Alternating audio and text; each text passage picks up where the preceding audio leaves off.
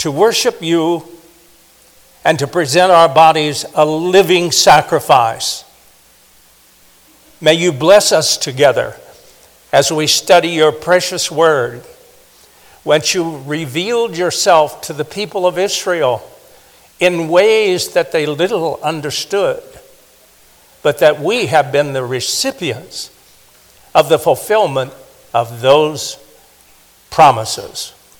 We ask your blessing upon our time together, the lesson, and our, each of our hearts. We ask it in Jesus' name. Amen. We're going to move quickly once I get through with the fee, uh, excuse me, the sacrifices. One, two, three, four, five of them. And we're almost there. Chapter 6. Uh, after that, there is, I'll show you some designs to the book of Leviticus that make it possible for me to move on quickly. There's a repetitious cycle that happens in that. I shared uh, our study with a person and I asked them about um, have you ever read through the Bible? Uh, in one, you know, in one fell swoop, just work right through the Bible. For those of you who have, you should know that I never have. Have I read all of the books of the Bible? Absolutely. Have I read them at one time no. I bogged down in Leviticus, and then I thought I would move on to Numbers, and it got worse. those are difficult books. And it, uh, uh, while you can read them, and I think there's benefit to that, Reading without understanding is not always beneficial. Perhaps it's better to understand and then uh, to, uh, to, to get some help. That's why God has, hopefully, I, ho- I hope I qualify, has appointed teachers in the faith, preachers and teachers, to bring out the meaning of these uh, uh books and these things. They are sometimes difficult, just as the types and um, uh, analogies that are going on in the first part of Leviticus, difficult to understand. Most of us, as I said last week or a week before, most of us are not used to field dressing a deer. Although, Will's son probably did that, uh, uh, and, and, and so forth. But if you read these early things in Leviticus, you think something about butching, butchery, and uh, being a butcher. And that's interesting. Um, and it's kind of hard to understand unless we have some insights as to what all those things mean. I want this morning to kind of go back over briefly and just name the, those sacrifices. I'll, I'll push it onto you to identify the first one. What was the first one? See you, huh? Burnt offering. burnt offering. Amen. The burnt offering. What made it unique? Does anybody remember that? It stands at the head of all the rest of them, and there's a reason for that by the author Moses of Leviticus and God's inspiration of Moses. There's a reason for that, that it goes first. It is absolutely about substitutionary atonement. Boom. And it makes the connection almost immediately, not only with Christ Jesus, but with the book of Hebrews, that we are uh, coming to this study after the study of the book of Hebrews, and we'll make those connections back and forth almost constantly throughout this study. Uh, and it is about atonement, it is about substitutionary atonement. You remember it was that one where the worshiper set the standard by putting his hands on the head of that offering that burnt offering. How much of the burnt offering was eaten? None. None. You did, that, that one was not eaten at all. That one was what? Burnt up, literally, reduced to ashes on that altar of burnt offerings. Interesting, isn't it? And it is the one that stands at the head of the others. And if you're going to understand them ultimately, I'm not asking you to have a full knowledge after we complete this study, but I hope that it will give you some additional information.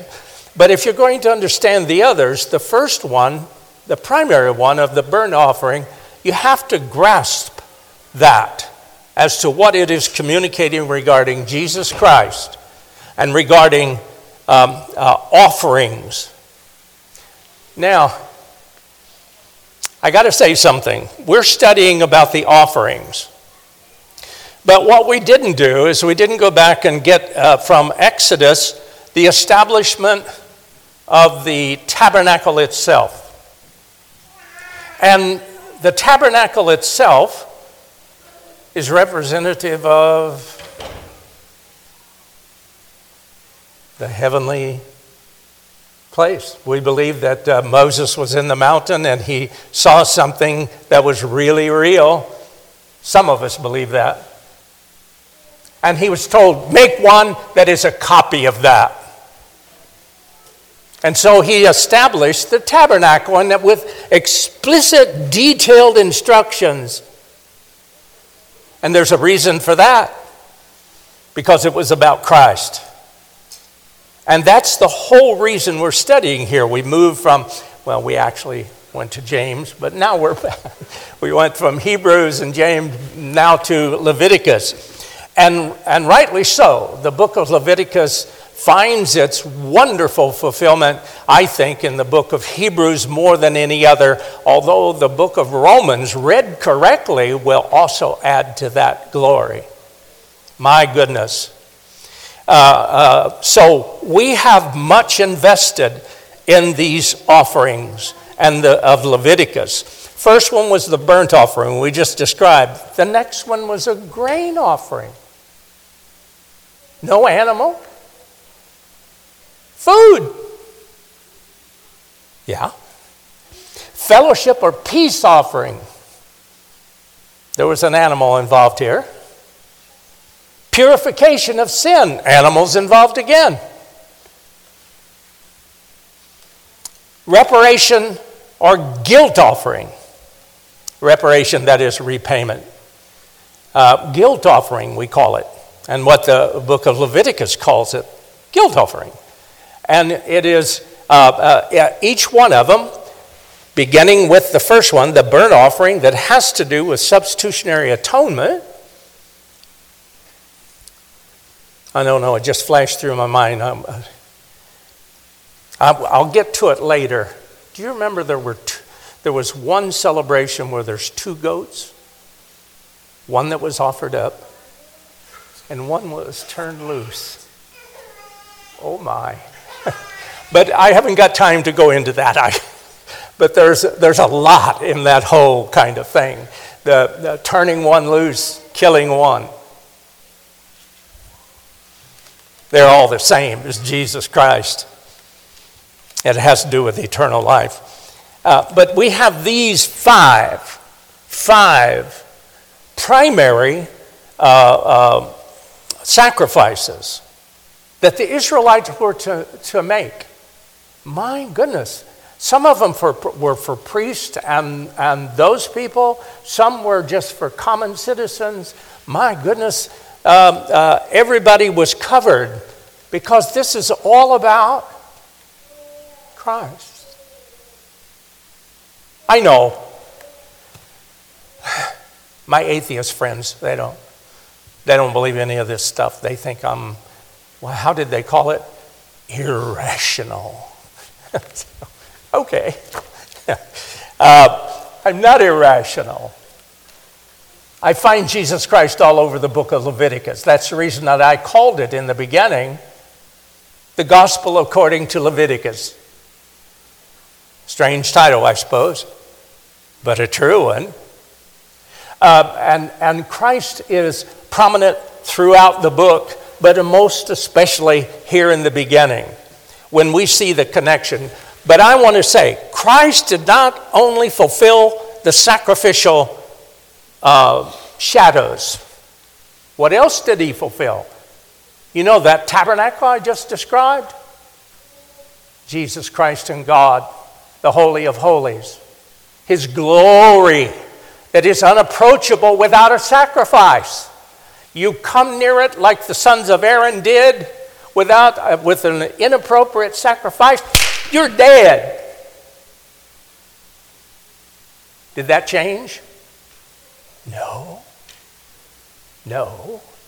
God's glory is still God's glory. And the only way to get into that glory or to, uh, to survive that glory is to believe on the Lord Jesus Christ. Jesus Christ is the atoning sacrifice, the burnt offering. He is the, he is the grain offering. He is all of the offerings taken together. It is in Christ. It serves for fellowship, it serves for redemption, it serves for a substitutionary atonement. All of these things are displayed and, and laid out for us on the pages of Leviticus. I always, uh, you know, one of the things that has troubled me is did those Israelites understand any of this? I, we, sir, we have a very interesting perspective. We, Christ has been here. And Christ said, I did not come to destroy the law, but to fulfill it. In every aspect, the burnt offering, the grain offering, the peace offering, the sin offering, and the reparation offering. All of it, all of it, all of it expresses the person, work, and character of Jesus Christ our Lord. My goodness. But it is hard reading. it's really difficult because it talks about livers and uh, uh, the fatty lobe on the liver and all those kind of things. And at first, you're, you're distracted from, uh, from the Christ thing to the particulars of, the, of the, what's going on as you read the book. But I wanted to say those things. But Christ not only fulfills these, but he fulfills what the house, that is the tabernacle itself, stood for. The priesthood, he fulfills that. Everything. Everything that you see here, God had told Moses, write it down exactly as I tell you. There's a purpose to all of these things, and it has to do with the coming Savior. You know, my, uh, once again, my unbelieving friends say, well, if he'd just forgiven Adam and Eve, eh, we wouldn't have any of these problems. and he wouldn't have had to write the book of Leviticus, or any of them for that matter, that, uh, all that kind of stuff. They don't understand.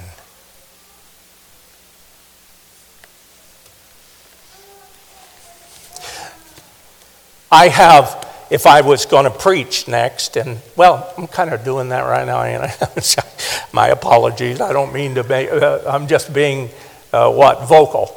Uh, if I was to preach a sermon now based on our studies and stuff, I'd say the absolute horror and danger of sin we minimize it all the time. This world minimizes it.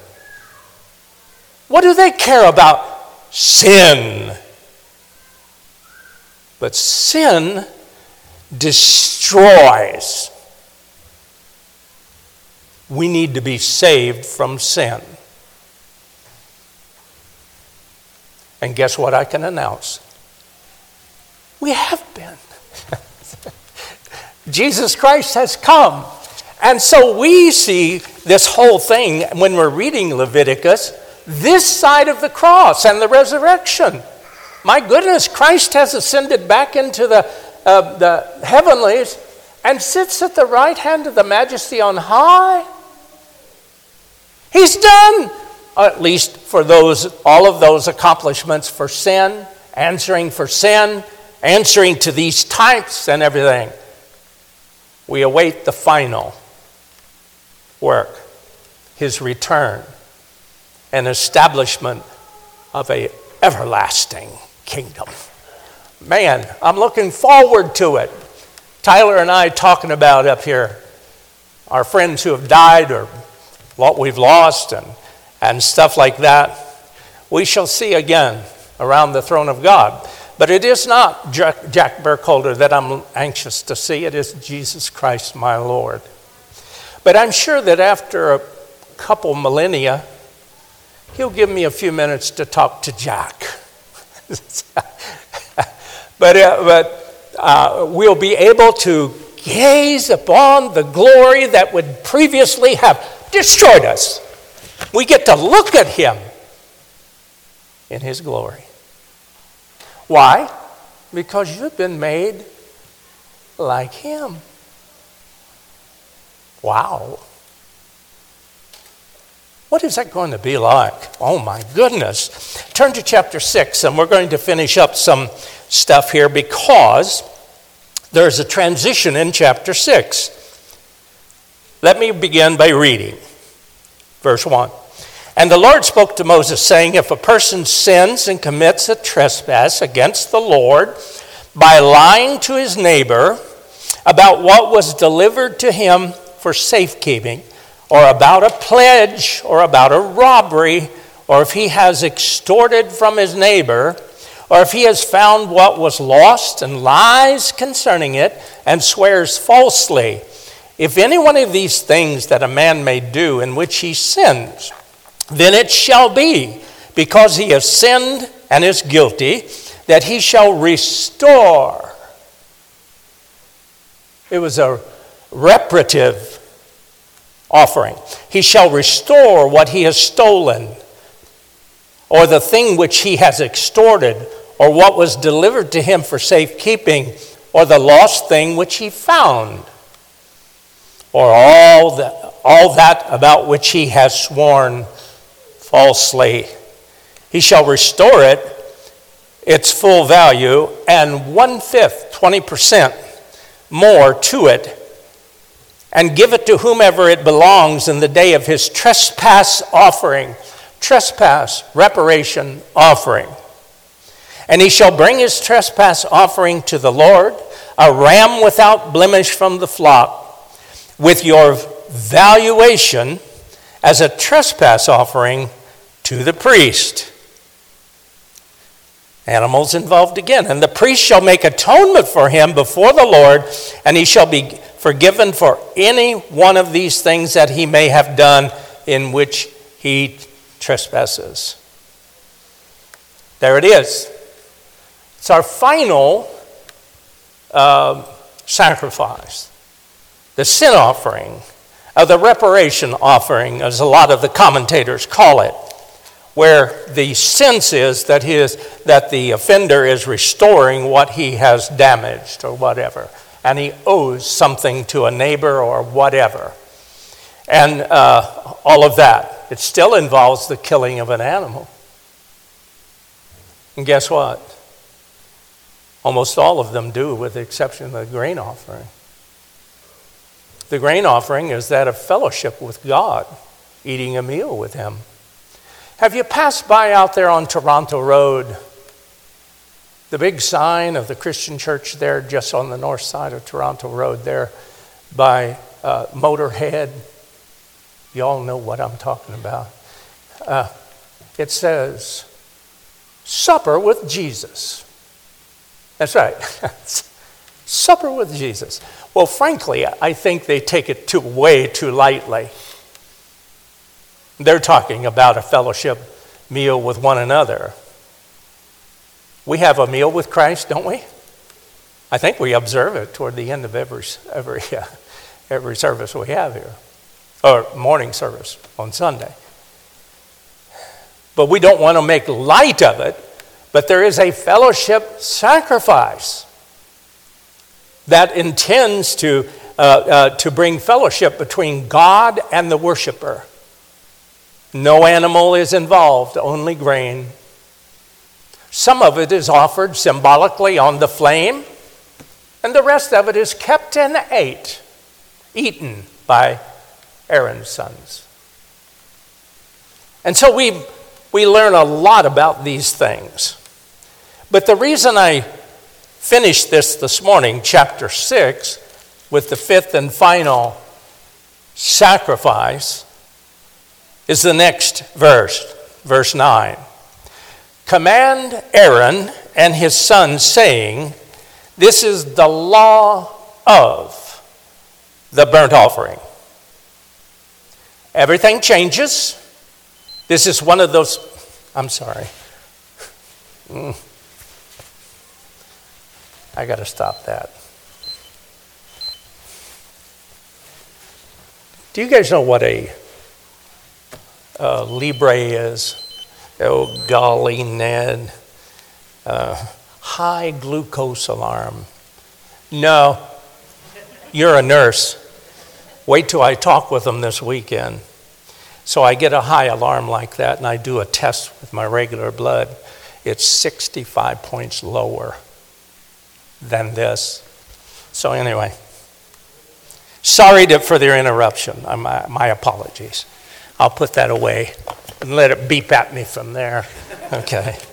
Uh, uh, this is the law of, the law of. In other words, they've just described these uh, sacrifices and the details of the things involved with it. Now they're going to talk about the law of, the procedure for, you might say.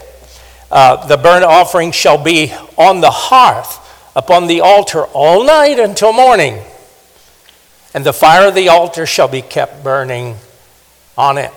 We go back to the number one, burnt offering. And it tells it that you're supposed to keep it out there on that hearth all night long and keep the fire blazing. And the priest shall put on his linen garment and his linen trousers. What color is linen usually? White, of course. Imagine this. There's significance here and uh, uh, shall put on his linen garment and his linen trousers. He shall put on his body and take up the ashes of the burnt offering. That can't be clean, can it? Have you ever cleaned ashes out? So for, for those of you who have had coal stoves and stuff, I mean, I'm old enough to remember this kind of thing, and cleaning the ashes was one thing that the boys were required to do. It's not a pleasant or a clean task. You get dirty with ashes all over you, and I can imagine that these white clothes got really nasty.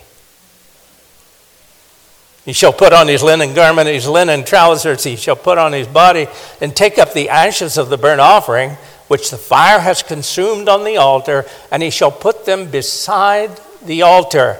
Then he shall take off his garments, his garments, put on other garments, and carry the ashes outside the camp to a clean place.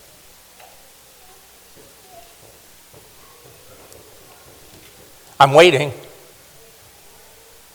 Jesus, Jesus, Jesus, outside on a hill, on Calvary, in a clean place.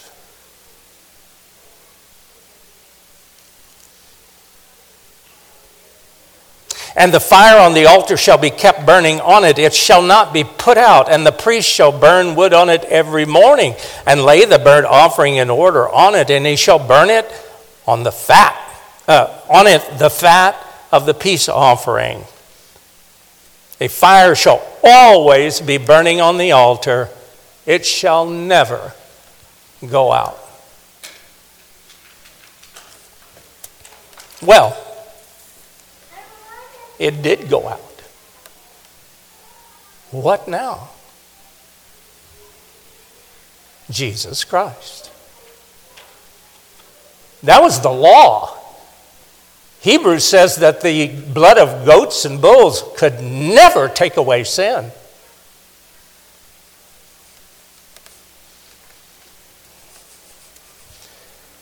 Then he changes topics.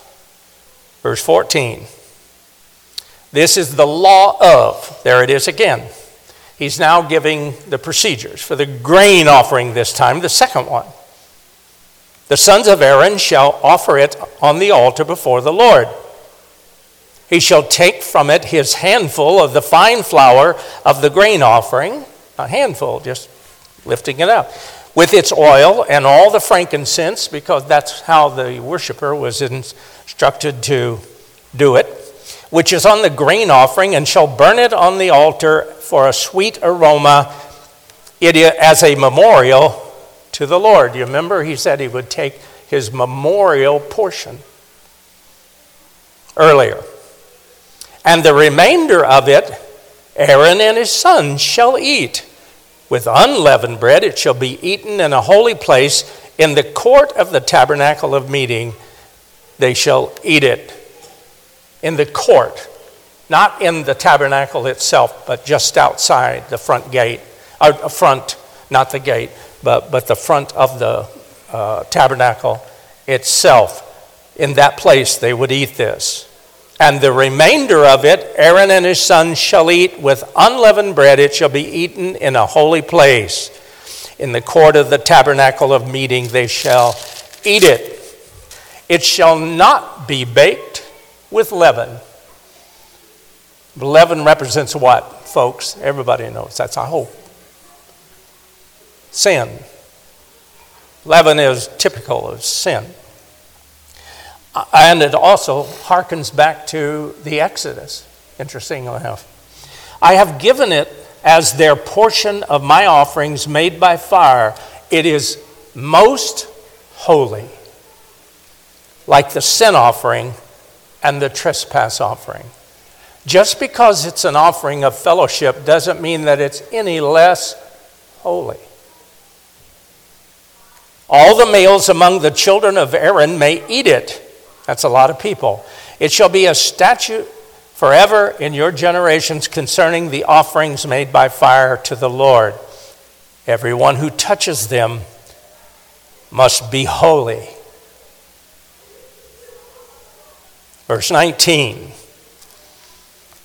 The Lord spoke to Moses, saying, This is the offering of Aaron and his sons, which they shall offer to the Lord, beginning on the day when he, he is anointed now it switches over to the priesthood, the Aaronic uh, priesthood. One tenth of an ephah or ephah, however you want to pronounce it, of fine flour as a daily grain offering, half of it in the morning and half at night. That's a little bit different for the priests and the sons of Aaron. It shall be made in a pan with oil when it is mixed, you shall bring it in. The baked pieces of the grain offering you shall offer for a sweet aroma to the Lord. The priest from among his sons, who is anointed in his place, shall offer it. It is a statute forever of the Lord. It shall be wholly burned. For every grain offering for the priest shall be wholly burned. It shall not be eaten. The other part was eaten, but not that part. Isn't it? So it kind of boggles the mind a little bit what's going on here, but we're going to try to finish this out today. Also, the Lord spoke to Moses, verse 24 Speak to Aaron and to his son, saying, This is the law of the sin offering uh, in the place where the burnt offering is killed, the sin offering shall be killed before the Lord. It is most holy. The priest who offers it for sin shall eat it. In a holy place he shall be uh, eaten. It shall be eaten. In the court of the tabernacle of meeting. Everyone who touches its flesh must be holy. And when its blood is sprinkled on any garment, you shall wash that on which it was sprinkled in a holy place. But the earthen vessel in which it is boiled shall be broken. Now it's getting deep. It's really getting harder, harder to understand. And if it is boiled in a bronze pot, it shall be both scoured and rinsed in water. You know, what, in, in either case, it's a, it's a deep cleaning of, of the vessel. All the males among the priests may eat it. It is most holy. But no sin offering from which any of the blood is brought into the tabernacle of meeting to make atonement in the holy place shall be eaten. He goes back to warn them about this is not this is not a sin offering. Uh, it shall be burned in the fire. It's not a burnt offering. Something else. Chapter 7. Likewise, this is the law of, and then it is the trespass offering. It is most holy. In the place where they kill the burnt offerings, that's at that uh, brazen altar, they shall kill the trespass offering, and his blood he shall sprinkle all around on the altar. Skip down to verse 7. The trespass offering is like the sin offering. There is one law for them both. The priest who makes atonement with it shall have it. And the priest who offers anyone's burnt offering, that priest shall have for himself the skin of the burnt offering which he has offered. Also, every grain offering that is baked in the oven and all that is prepared in the covered pan or in a pan shall be the priest who offers it.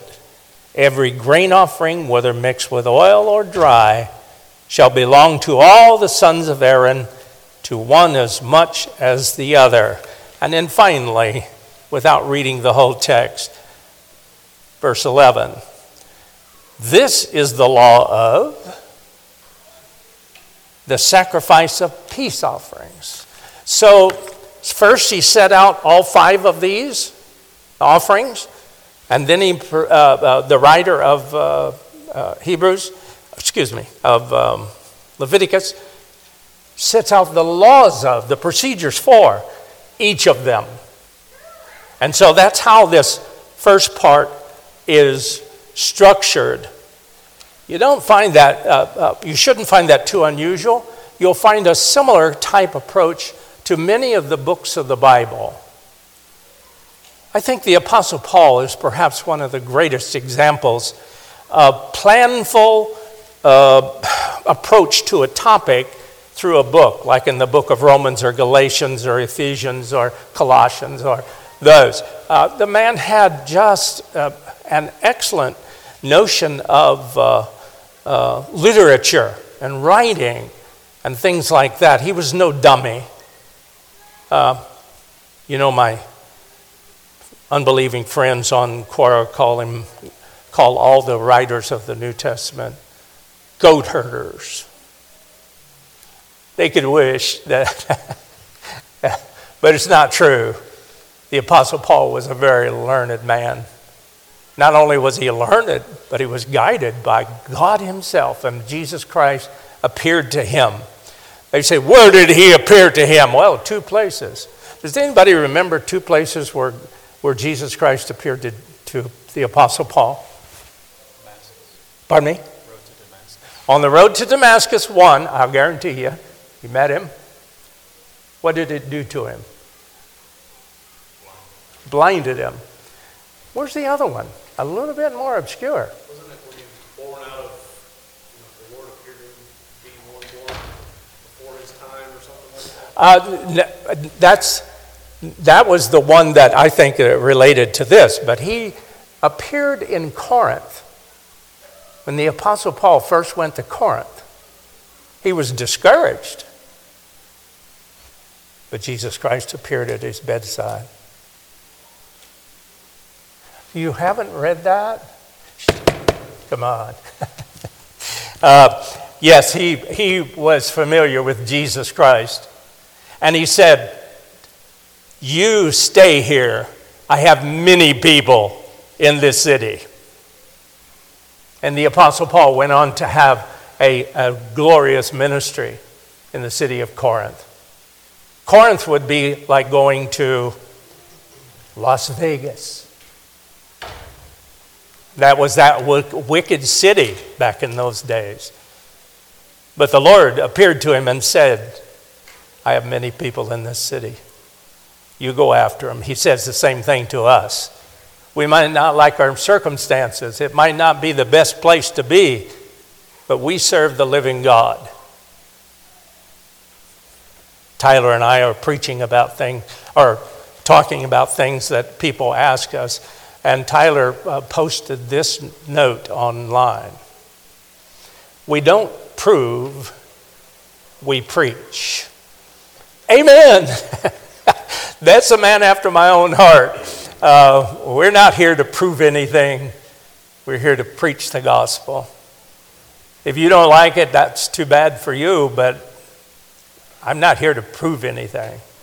I'm here to preach something the atoning work of Jesus Christ. I will try to persuade you, uh, but if you don't want persuaded, there's not much I can do. I love all of this. Um, and I love this writing it has been a personal blessing to me. I can't imagine that it uh, has been so to you in the same way that it has to me. I'm looking at, like, uh, I think I handed Matt a, a list of my commentaries. Uh, I consult about seven, but only two seriously. And all of them uh, um, uh, have wonderful things and describe wonderful things about the book of Leviticus. Most people say that it is the center. Um, most commentators say that it's the center of the Old Testament. Leviticus, the center of the Old Testament. And I understand that now a little bit. I'll understand it more as we work through it. But it is a comprehensive look at the ministry and person in type in promises of the Lord Jesus Christ to come how much later? Long time later. And now Christ has come and fulfilled every last iota of the law. Thanks be to God for that. And that we have gained entrance into that fellowship with that Savior if you've believed on the Lord Jesus Christ. What a rejoicing time it is to read the book of Leviticus and to find out that nearly 2,000 years ago they heard about Jesus. Let's pray. Our Heavenly Father, and we heard about you too. We didn't want to believe, our hearts wanted to run away. But your Spirit grabbed our soul and turned us and enabled us, as John chapter 6 says, to believe on the Lord Jesus Christ. And we have believed, and we've come into the very glory of the Lord through Jesus Christ. May his name be exalted every way that we can think. And it's in his name that we pray. Amen. Thank you.